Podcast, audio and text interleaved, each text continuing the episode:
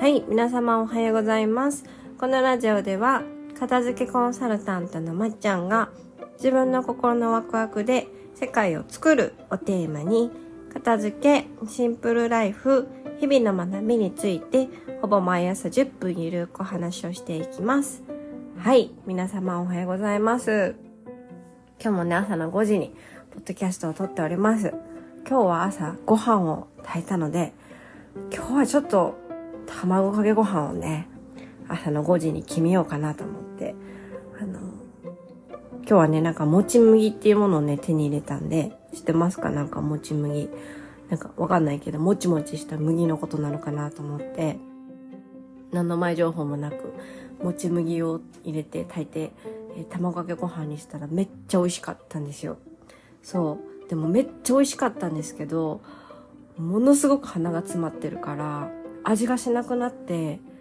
え、コロナ？これってコロナ？私、味覚失った？と思って、あのーめ、もう一回鼻かんで食べたらね、ちゃんと味がしました。はい。という、なんか自分の中でちょっと、はーってなってから、もち麦の卵かけご飯美味しいなっていう、え喜びの波が朝5時10分ぐらいにありました。はい。今日も元気です。はい。というわけで、今日の 今日のテーマなんですけれども、もち麦体にいいらしいんですけどね。美味しい、美味しかったらまあ何でもいいんですけど。今日のね、テーマはですね、最近私あの、ちょっとあんまインスタとかね、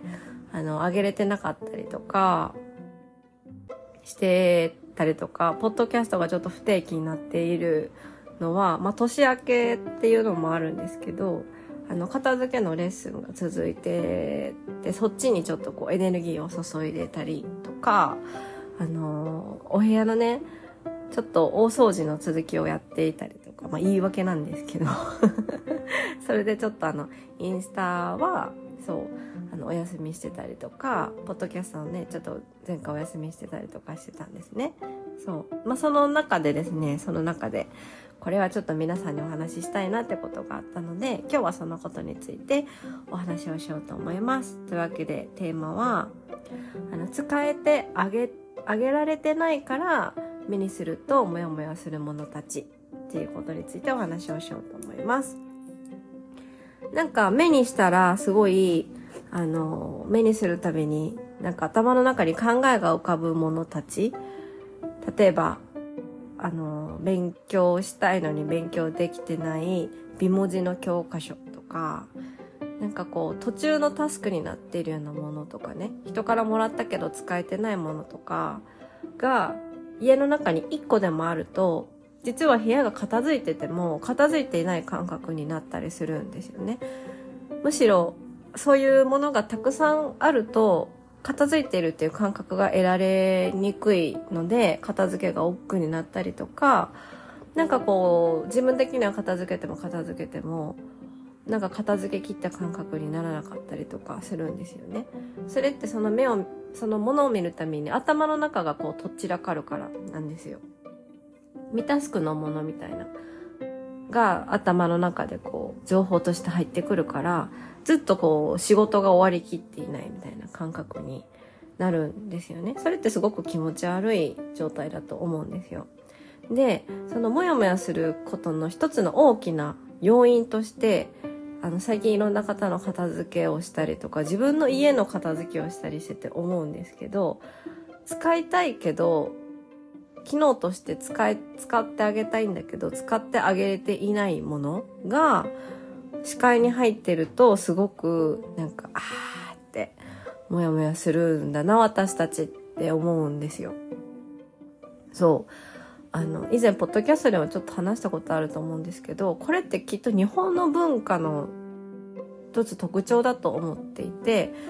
なんか別に そうすごく強く思ってるわけでもないし、あの、なんでしょうね。無意識で私たちって物って使ってあげなきゃいけないとか、使ってあげたいなって思ってるんですよね。な、なんかわかんないけど多分物にこう生命的なものがあるような神様が宿っているような感覚になっている人もいますし私もそこまでの感覚はないけどなんかこう物と始終関係ではなくって少し同じ並列な感じで私も物を使うし物も使われてちゃんと物としてねその機能として使われていないとその機能を生かしてあげられてないとなんか物に申し訳ないなみたいな。それこそあのもったいないみたいなね。よく言うじゃないですか。もったいないもったいないって。そうこの割り箸この使ってないのに捨てるのもったいないとか。あれってね、ちょっと私日本の文化独特の考え方だと思って、まあそれがすごく独特だからこそ、あの、もったいないという言葉がね、世界に広がってるぐらいだと思うんですよ。そう。平気で、あの、物を捨てたりとか、食べ物、まあ日本も結構結構残飯の量多いんですけどね。あの、お米を捨てたりとかする、あの、文化もあるから、きっとそのものを機能としてそのままの機能として例えばバケツだったらバケツとかなんでしょうねなんかカバンだったらカバンとして使ってあげたいみたいなそのものの機能として全力で使ってあげないともったいないっていう感覚は私たちにはすごく根強くあるんですよ。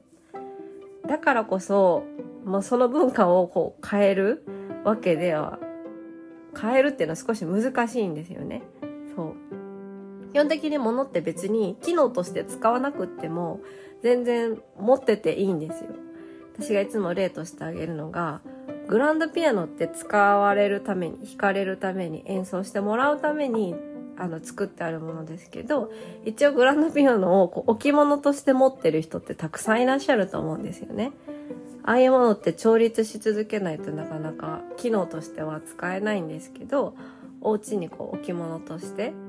の何かしら思い出があって置いてたりとかおしゃれだから 置いてたりする人も いると思うんですよ。コレクター的なニュアンスでね。そう。あのよくなんだ商業施設とかでもこう一つのねあのデザインとしてこういうピアノとか置いてあることもあるから必ずしも物って機能として使わなくってもその存在自体の意義とかまあおしゃれとか見たらなんかこう幸せになるとかいろんな、えー、存在の仕方があるんですけれどもきっと私たちはそのものを生かしてあげられないとやっぱりモヤモヤすることがあるのでてかそういうことが結構多々あるのでそのものを目にしてモヤモヤするぐらいだったらあの使全力で使うっていう選択肢を取る。もしくはそのものを使ってくれるえー、人にあの手渡せれるようなあの動きをした方がすっきりします。はい。それこそあの、まあ、メルカリもそうなんですけど、メルカリって結構めんどくさいのでね、そのものに対するエネルギーがすごく強くないとなかなか動けない方法だから、こう中古屋さんに持ってくっていうのが一番はい、あの気軽かなって思いますしそのものを使いたい人がすごく頭に浮かぶのであったら人に譲るっていう選択肢もあるかなって思います。押し付けるのはあまりおすすめしないんですけど相手が心から使いたいって思うのであったら人に譲るっていうのもそのものをねあの機能として活かしてあげるにはすごくいいんじゃないかなと思います。はい。なので、目にしてすごいモヤモヤするものがあるんだったら、その理由の一つとして、機能性を活かしてあげれてない。コップだったらコップとして使ってあげれてないみたいな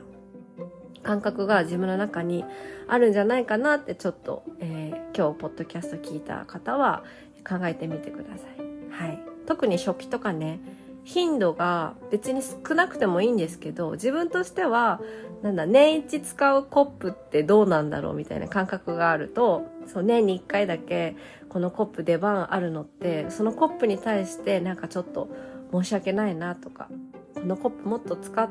使うところで、あの、生活した方がいいんじゃないかなっていう、あの、なんだろう、根本的にはその人のすごい優しさがあるっていうことをね、あの、知ってほしいなと思いました。基本的に、あの、物、物の機能を生かしてあげたいなって思ってる人って、あの、めっちゃ優しい人だと私は思ってます。はい。だって捨てた方が楽だもん。ね。なので、はい。そうやってもやもやしてる人っていうのは優しいから、じゃその優しさを、あの、行動に移してあげてほしいなって思います。はい。その方が自分も、そのものも嬉しいので、ぜひぜひ使使ってあげるか、使ってあげられる環境に連れてってあげるか、あの別のものに生まれ変われるように、うん。別にゴミ箱に持ってくのもね、悪いことじゃないので、はい、違うものに生まれ変わって、あの使われるような行動をしてあげられるといいかなって思います。というわけで今日のテーマはそんな感じです。では、ま、皆様、えー、卵かけご飯食べてください。また次回のポッドキャストでお会いしましょう。ではでは。